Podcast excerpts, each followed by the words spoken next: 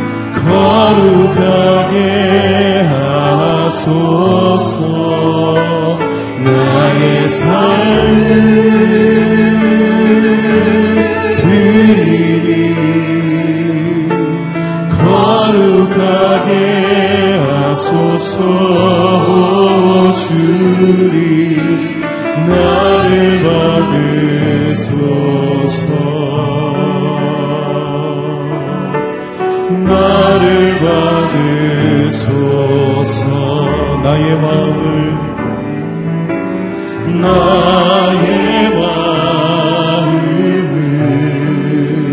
정금과 같이 정결케 하소서.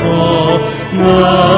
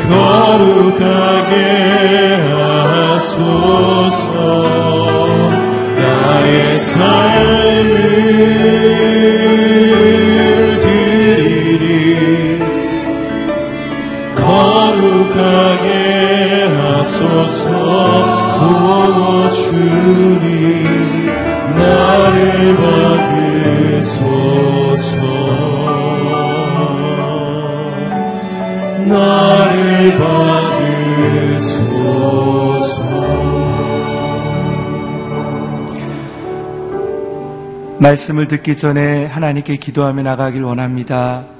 하나님, 우리의 마음을 정결케 하여 주십시오. 언제나 주의 말씀을 통해 우리를 새롭게 하여 주시며 하나님의 말씀을 통해 언제나 주님을 따라가는 인생, 하나님을 향해 나가는 인생 되게 하여 주십시오. 오늘 말씀을 통해 다시 한번 우리에게 새 힘을 허락해 달라라고 같이 주님께 기도하며 나가겠습니다. 하나님 감사합니다. 하나님 우리의 연약함 가운데 언제나 하나님의 말씀을 통해 새롭게 하여 주심을 감사합니다. 하나님의 말씀으로 오늘도 정결케 하여 주시길 원합니다. 새 힘을 얻게 하여 주시옵소서. 우리의 연약한 마음 가운데 오직 주의 말씀이 우리의 힘이요 능력이요 구원의 반석이 되게 하여 주시길 원합니다. 말씀을 통해 새 힘을 얻는 시간이 되게 하여 주시며 말씀을 통해 하루를 살아갈 때 주님과 함께 살아가는 하루가 되게 하여 주시길 원합니다. 성령의 하나님 우리의 영혼 가운데 함께 하여 주셔서 우리의 영혼이 주의 이름을 찬양하며 주의 이름으로 새로운 힘을 얻는 인생이 되게 하여 주시길 원합니다. 하나님 우리를 긍휼히 여겨 주셔서 우리의 인생 가운데 하나님의 은혜를 경험케 하여 주시길 원합니다. 생수와 같은 하나님의 말씀을 듣는 이 아침이 되게 하여 주시며 이 새벽이 되게 하여 주시며 하나님 우리의 기도 가운데 하늘 문을 열어 주셔서 하늘을 바라볼 수 있는 이 시간이 되게 하여 주시옵소서.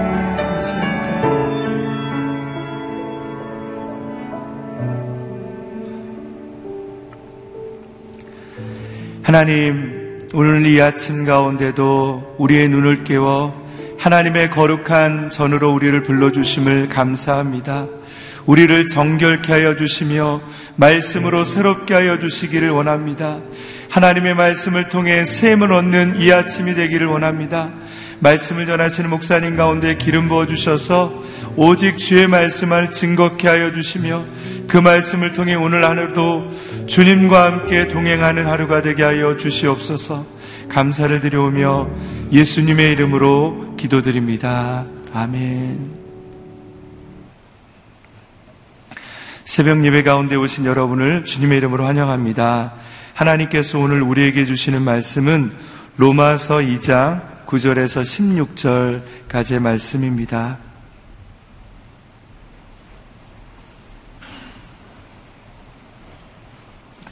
로마서 2장 9절에서 16절까지 말씀을 저와 여러분이 한 절씩 교독하겠습니다. 악을 행하는 모든 사람의 영혼에 환란과 고통이 있을 것입니다. 먼저는 유대 사람에게 있을 것이며 다음으로는 그리스 사람에게 있을 것입니다. 그러나 선을 행하는 모든 사람에게는 영광과 존귀와 평강이 있을 것입니다. 먼저는 유대 사람에게 있을 것이며 다음으로는 그리스 사람에게 있을 것입니다. 이는 하나님께서 사람을 편애하지 않기 때문입니다.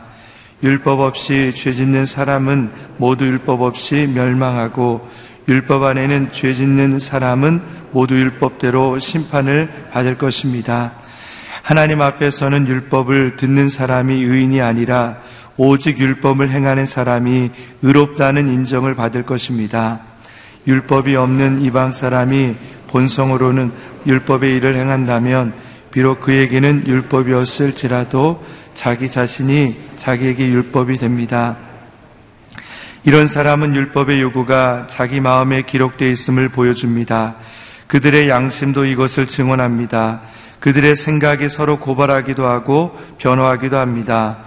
이런 일은 내가 전한 복음대로 하나님께서 그리스도 예수를 통해 사람들의 은밀한 것을 심판하실 그날에 일어날 것입니다. 아멘. 하나님의 의로운 판단이 삶의 기준 되게 하소서라는 제목으로 이기훈 목사님께서 말씀 선포해 주시겠습니다. 할렐루야. 이 새벽에 기도하러 오신 여러분을 아, 주의 이름으로 축복합니다. 믿음으로 선포하겠습니다. 능력받는 새벽 기도. 응답받는 새벽 기도. 성령을 체험하는 새벽 기도. 하나님의 음성을 듣는 새벽 기도. 아멘. 선포한 대로 될지어다.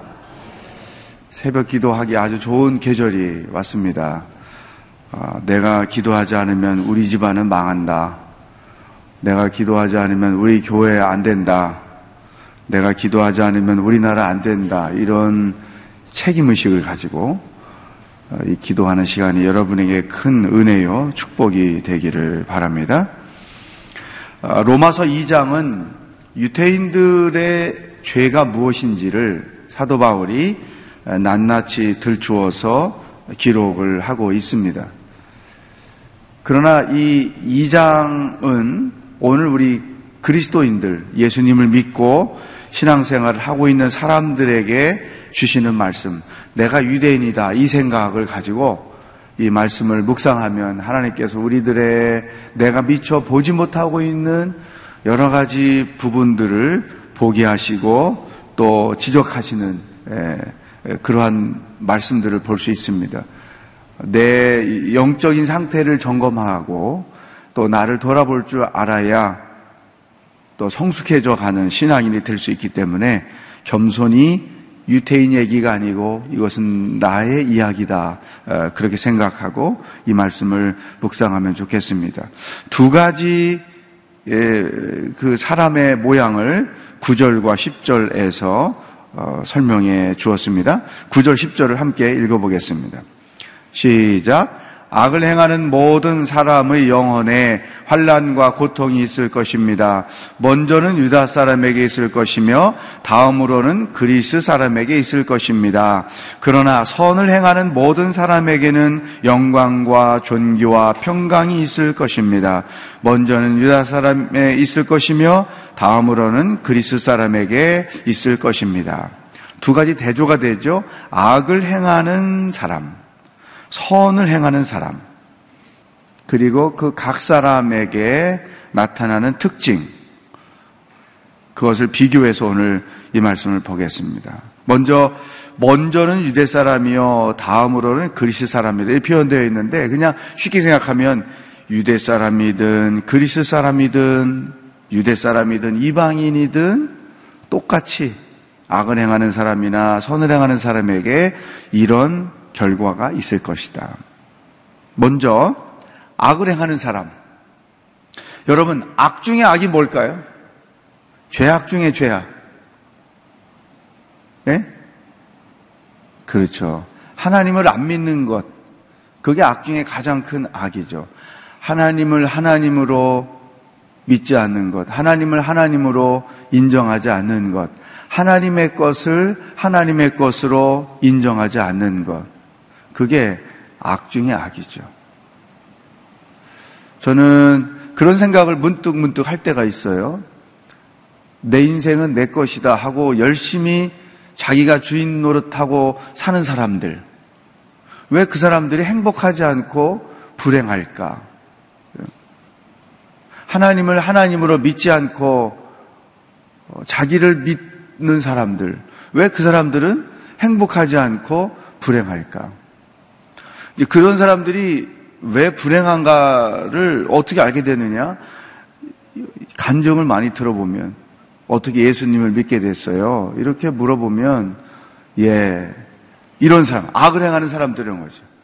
불신을 하고 자기가 주인 노릇하며 인생을 살았고 자기 마음대로 인생을 살았고 자기 뜻대로 인생을 살았고 자기만을 위하여 인생을 살았어요. 자기가 삶의 목표고 자기가 삶의 기준이고 이렇게 열심히 살았는데 왜 예수님을 믿고 하나님 안에 있게 되었는가?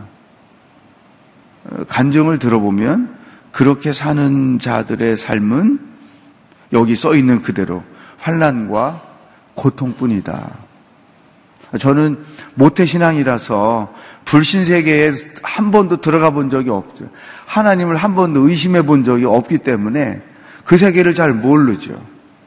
근데 많은 어, 중간에 예수님을 믿은 사람들이 간증하는 이야기를 들어보면 아하 이 말이 틀림이 없구나.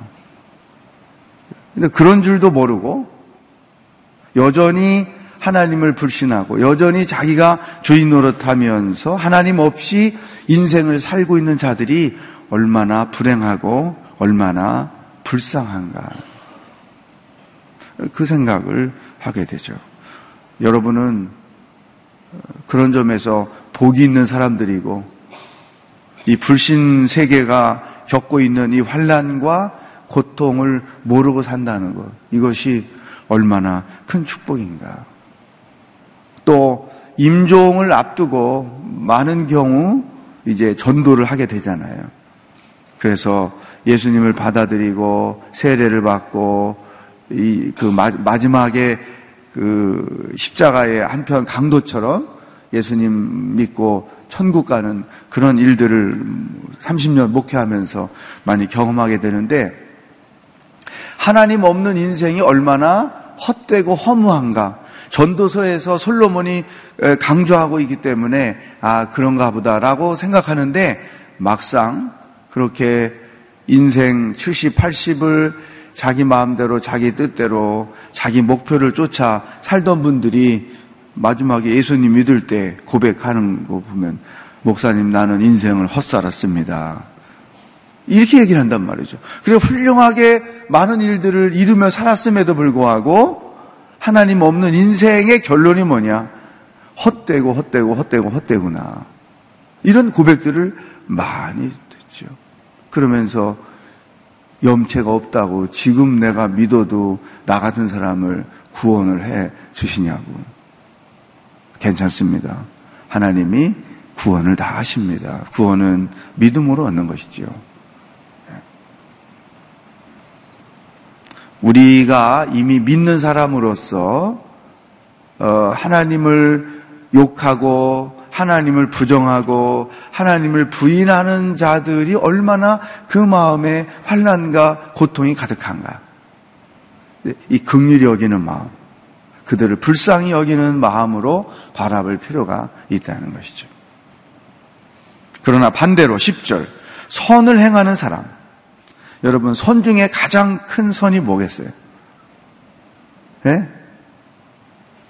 선 중에 가장 큰 선은 하나님을 하나님으로 믿는 것이죠.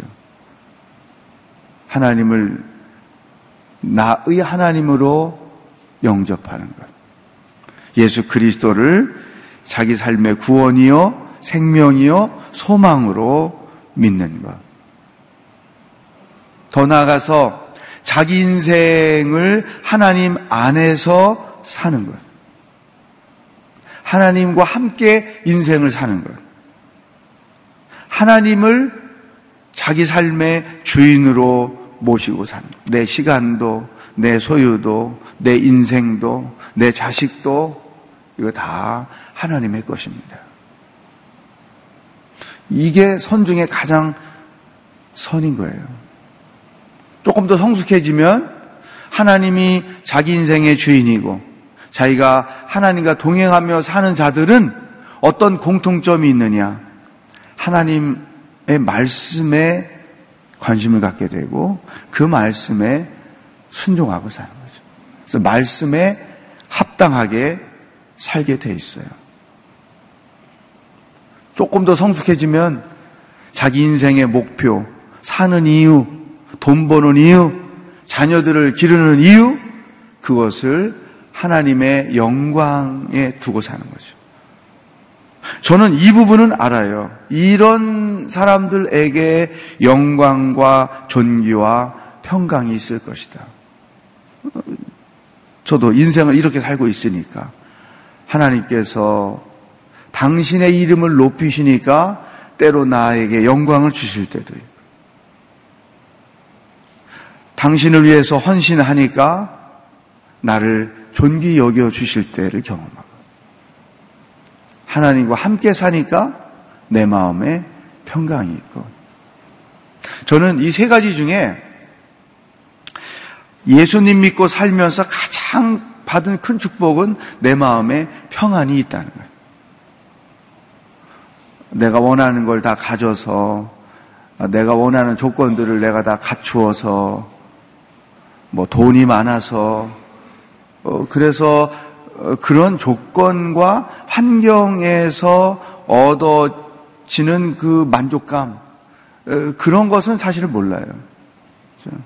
저는 그 가난하죠. 이 아버지가 시골 교회 목회자였기 때문에 가진 게 별로 없으니까 어, 믿음만 있었지 돈은 없었고 그런 어린 시절을 보내고 또 성인이 돼도 뭐 목사가 어디 돈이 있나요?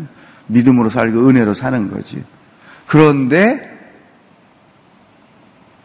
남들은 잘 모르는 하나님이 주시는 그 평강이 있다는 거죠. 저 형제들 오남매 중에 큰 형님은 이제 제, 제 나이 때 저보다 조금 더 어릴 때 그 병 때문에 세상을 떠나셨어요. 장로님으로 사시다가.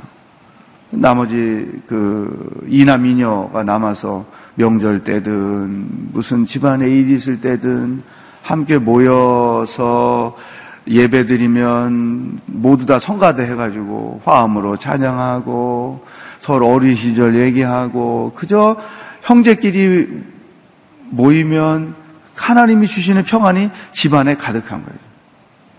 제가 시드니에서 사역할 때 1년에 한 두 차례 회의 때문에 한국 오잖아요. 그래서 고향에 가서 식구들하고 식사하고 형제들하고 하루 저녁 자면서 얘기하고 뭐 그러면 유일하게 딱 제 마음에 흔들려. 빨리 한국 와서 살고 싶다. 그만큼 하나님이 주시는 평강이 믿음의 가정 안에 누려지는 것을 제가 아는 거죠. 맞다. 하나님 안에서 하나님과 함께 사는 자들에게 하나님이 이러한 영광과 존귀와 평강이 있다. 여러분 안에 이 축복이 있기를 바래요. 여러분의 가정 안에 이와 같은 축복이 있기를 바랍니다. 이 악을 행하는 사람과 선을 행하는 사람의 가장 큰 기준, 판단의 기준이 뭐냐? 내가 진리의 말씀 안에서 살고 있느냐. 그 말씀을 따라 살고 있느냐? 내 삶이 하나님의 말씀 앞에 순종하며 살고 있느냐? 내 마음대로, 내 생각대로, 내 뜻대로 살고 있느냐? 그거 차이인 것이죠. 이것은 유대인이나 이방인이나 모두에게 똑같이 적용이 된다. 왜냐하면 하나님은 편애하는 분이 아니기 때문이다. 자, 오늘 두 번째 주시는 말씀 12절, 13절을 읽어보겠습니다. 시작. 율법 없이 죄 짓는 사람은 모두 율법 없이 멸망하고 율법 안에서 죄 짓는 사람은 모두 율법대로 심판을 받을 것입니다. 하나님 앞에서는 율법을 듣는 사람이 의인이 아니라 오직 율법을 행하는 사람이 의롭다는 인정을 받을 것입니다. 이 12절 말씀을 보면 율법 없이 죄 짓는 사람, 율법 안에서 죄 짓는 사람, 그러니까 유태인이나 이방인이나 모두가 다 심판을 받게 된다. 모두가 다 죄인이다. 그러니까 바울이 지금 2장에서 이런 언급을 하는 것은 3장으로 넘어가서 이제 모든 인간이 죄인이고 그 죄 때문에 멸망을 당하게 되고 이 신구약 성경을 통틀어서 우리가 지금 갖고 있죠. 바울 때는 신약 성경 없었잖아요. 근데 사도 바울이 이 율법과 복음을 연결해서 인간의 상태와 율법 안에 있는 인간이 어떤 결론을 얻게 되며 따라서 인간에게 최고의 해법은 복음, 예수 그리스도에게 가는 것이다. 이것을 다 타켓으로 세워놓고 율법을 해석하며 인간의 상태를 설명해 가고 있는 거예요. 그러니까 이 12절에서 보면 이방인이나 유대인이나 율법이 있는 사람이나 없는 사람이나 결국은 자기 죄 때문에 다 심판을 받는 죄인이 될 수밖에 없다. 이것을 가는 것이죠. 그러면서 13절에서 이렇게 설명하는 거죠. 율법을 듣는 사람이 의인이 아니라 율법을 행하는 사람이 의로운 사람이다. 자, 그렇다면 유태인들은 율법을 듣기만 하고 행하지 않았다. 이걸 지적하는 거예요. 그러면 이제 이것은 유대인의 문제이기만 하느냐? 아닌 거죠. 오늘 우리 나의 문제인 것이죠. 우리의 한계. 율법을 말씀을 듣고 배우는 건 많이 하지만 얼만큼 그 배운 말씀이 묵상한 말씀이 내 삶에서 적용이 되거나 내 삶으로 나타나고 있느냐 오늘날 한국 교회의 위기, 한국 기독교의 위기, 한국 크리스찬들의 위기가 13절에 정확하게 지적되어 있는 거예요. 여러분 옛날에 텔레비전이 없을 때 하나님의 말씀을 듣는 길은 교회 와서 설교를 듣고 교회 와서 성경을 배우는 거였잖아요. 우리가 언제부터 그 모바일 폰 가지고도 텔레비전 가지고도 하나님의 말씀을 한국의 온 세계에 유명하다는 말 설교를 언제부터 들었어요. 그죠? 지금은 말씀의 홍수 시대예요. 교회까지 안 와도 텔레비전만 켜도 모바일만 켜도 말씀을 들을 수 있어요. 이 말씀의 홍수 시대인데 왜 세상은 계속 또 이렇게 악하게 돌아가고 왜 한국에서 굵직한 사건들이 터질 때마다 악한 나쁜 사건들이 터질 때마다 그 주인공들이 다 크리스찬이냐 이거죠. 어떻게 보면 사실 지금 영적으로 굉장히 심각한 세상이에요. 말씀이 풍성한데 영적으로 굶주려 살고 있는 세상. 그죠 특히 말씀대로 행하는 의인이 많지 않은 세상이라는 거예요. 이 아주 심각한 영적 상태에 지금 우리가 있는 거죠. 특히 이걸 조금 더 좁혀서 우리가 들여다보면 자, 우리 오늘이 교회. 두 가지 양상이 있어요. 여러 가지 프로그램들이 있습니다. 성경 통독, 뭐 성경 말씀과 관련돼서 또 치유 프로그램, 말씀을 공부하는 프로그램, 말씀의 홍수 속에 우리가 있다고 볼 수 있죠. 이것은 엄청난 축복이죠. 어, 웬만한 교회가 감당할 수 없는 다양한 어, 영적인 프로그램들이 우리 교회 안에 얼마나 많이 개설이 되고 있어요.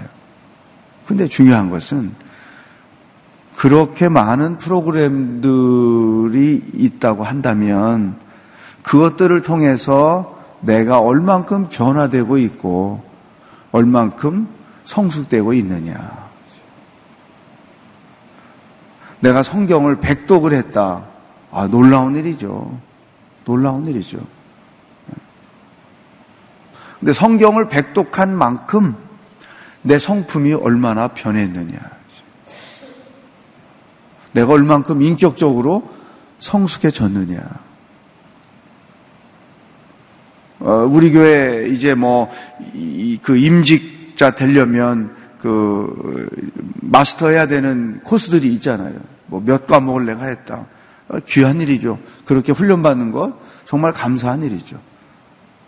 그런데 그런 과정을 마치고 나서 내 인격과 내 신앙과 내 삶에 얼마나 많은 변화가 일어나느냐.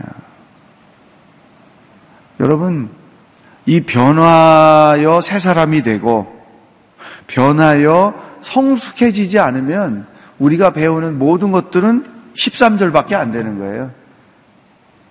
듣기만 하는 사람, 결코 의인이 될 수가 없다는 것이죠. 저도 한 신앙인으로서 영적으로 늘 고민하는. 그래서 어떠, 어떻든지 간에 율법적으로 살려는 건 아니고, 말씀대로 살려고 애를 쓰고 노력을 하는 거죠. 예. 말씀을 많이 안다고, 성경을 많이 읽었다고, 그게 의인이 아니다. 얼만큼 내가 변하고 성숙해졌느냐. 그것이 우리에게 중요한 것이다. 여러분, 오늘 이 교회의 이 좋은 영적인 환경과 풍토 안에서 얼마나 많은 변화와 성장을 경험하며 신앙생활을 하고 있는가. 오늘 하루 동안 숙제를 드리겠어요? 자기 자신을 돌아보는 시간들이 되기를 바래요. 그 다음에 세 번째 주시는 말씀, 14절, 15절 읽어보겠습니다. 시작. 율법이 없는 이방 사람이 본성으로 율법의 일을 행한다면 비록 그에게는 율법이 없을지라도 자기 자신이 자기에게 율법이 됩니다. 이런 사람은 율법의 요구가 자기 마음에 기록되어 있음을 보여줍니다. 그들의 양심도 이것을 증언합니다. 그들의 생각이 서로 고발하기도 하고 변호하기도 합니다. 거기 15절에 양심 있어요. 거기다 동그라미를 쳐보세요. 양심. 요걸 조금 더 풀어 말하면 우리 안에 양심의 법이 있다는 거죠. 그러니까 유대인들은 율법에 따라 어, 판단을 하고 유대인이 아닌 우리들 율법을 받지 않은 우리들은 하나님께서 양심의 법을 우리 내면에 세우셔서 어, 그것을 따라서 판단한다는 거예요. 그러니까 여러분 그 왜 거짓말을 하거나 어떤 죄를 졌을 때 마음이 태평한 사람은 거의 없어요. 다 심장이 쿵쾅쿵쾅 거리지. 그죠? 제가 중학교 2학년 때 여름방학 때 친구들하고 참외하고 수박을 서리하러 갔는데 원두막에서 주인이 보니까 주인이 이제 그, 그 밭두렁이에 탁 엎드려 가지고 주인이 빨리 원두막에서 내려서 집으로 갈 때까지 밤중에 달빛이 있는데 원두막에 엎, 그, 그, 그 원두막을 바라보면서 그 밭두렁에 엎드려 있는 거예요. 한 4명, 5명의 친구들이. 근데 그 엎드려 있는 그 10분, 20분 어간에 심장 소리가 얼마나 크게 들리는지 내 심장 소리가 주인한테 들려가지고 들킬 것 같이 그때 제가 처음으로 어린 나이에 야 이건 뭐야 이 심장 소리 그 죄를 지으니까 쿵쾅거리는 게 대단한 거죠. 야 이건 아닌데 이거 훔쳐 먹어 아, 아닌데 내적인 갈등이 얼마나 센지 막상 그 주인이 떠나고 밭에 가가지고 참외하고 수박을 딸 수가 없는 거예요. 그래서 그냥 왔어. 못 따고. 그걸 애들이 따가지고 가자. 그래서 막 뒤따라 이제 와가지고 이 원도막으로부터 먼 곳으로 하여튼 달려가서 자기가 따놓, 따온 걸 서로 내놨는데 나는 빈손이. 너 뭐야? 야, 나 도저히 못 따갔다. 그 따온 애들이, 예, 이 그래도 먹자 하고 수박을 깼는데 안 익은 걸 따온 거지.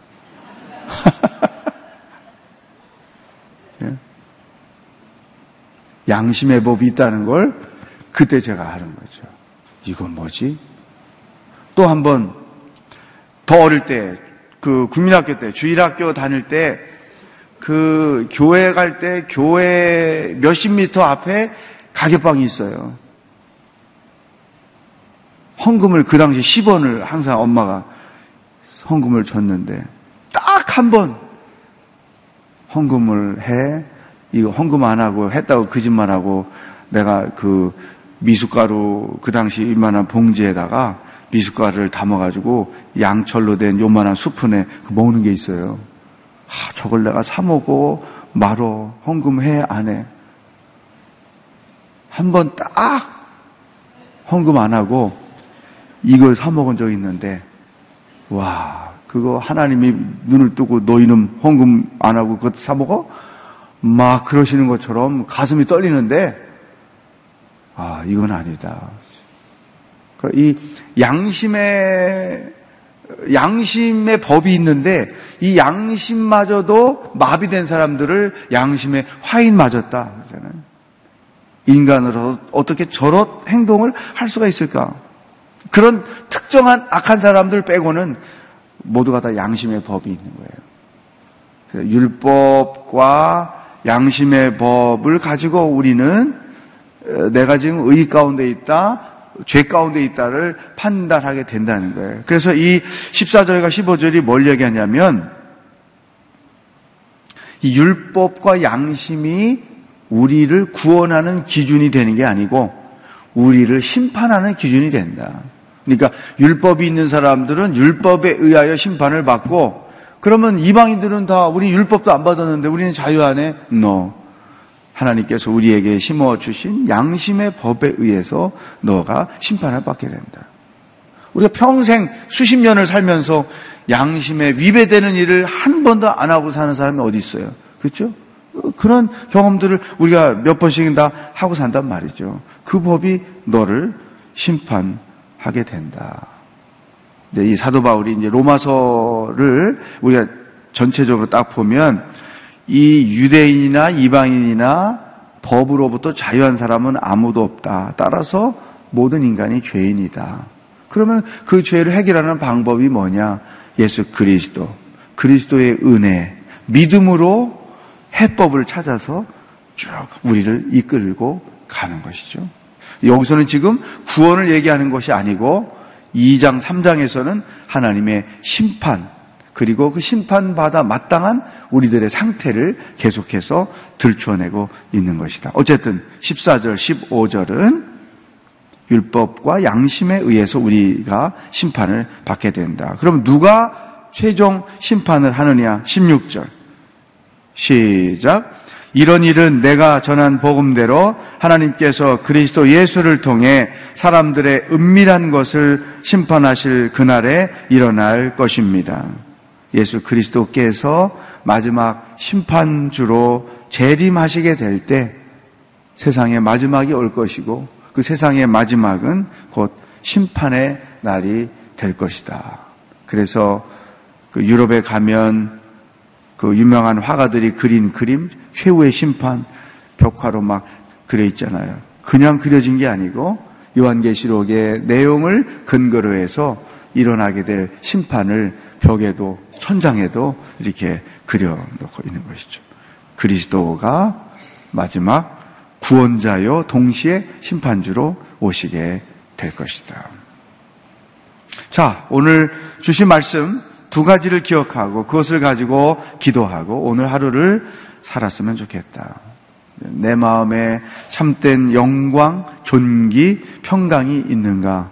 그러기 위해서는 하나님 진리의 말씀 안에 그 진리의 말씀을 순종하고 사는 거죠.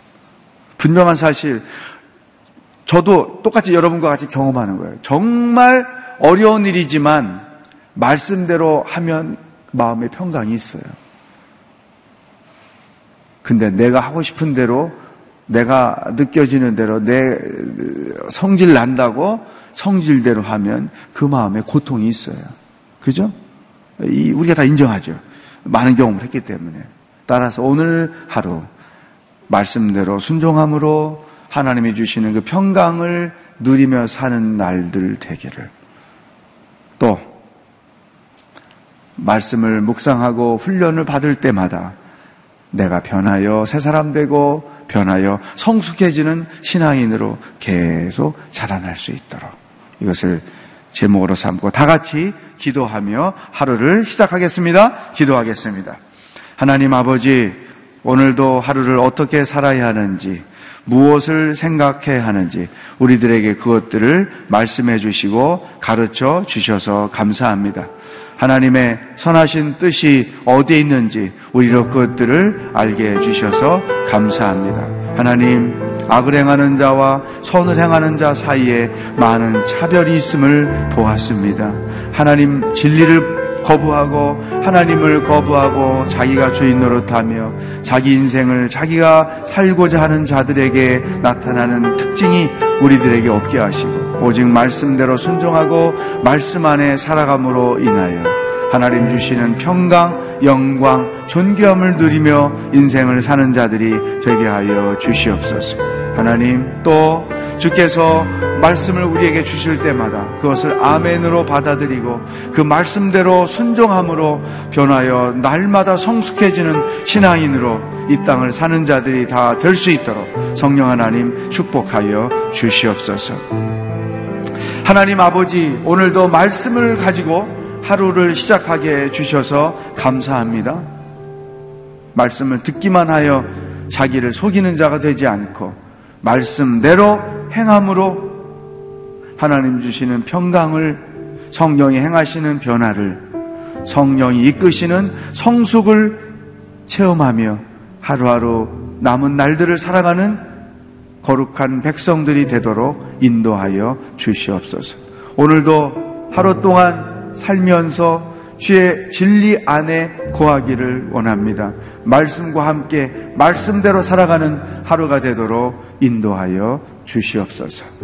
예수 그리스도의 은혜와 하나님 아버지의 사랑과 성령의 교통하심이 말씀을 듣고 들은 말씀대로 순종하며 살기로 결단하는 기도하는 모든 백성들 머리 위에 복음을 들고 애쓰며 수고하시는 선교사님들 위해 영원히 함께 하시길 축원하옵나이다.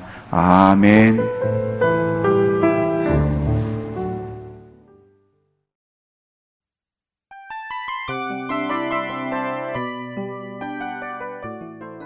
프로그램은 청취자 여러분의 소중한 후원으로 제작됩니다.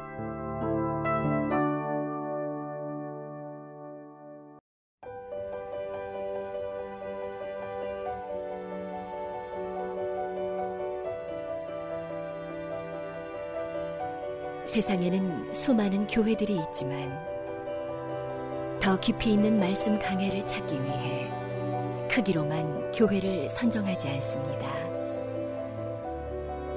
보다 좋은 영적 콘텐츠를 더 많이 나누기 위해 방송비를 받지 않습니다. 1년 365일 복음만 전하고 싶어서 우리는 광고를 하지 않습니다.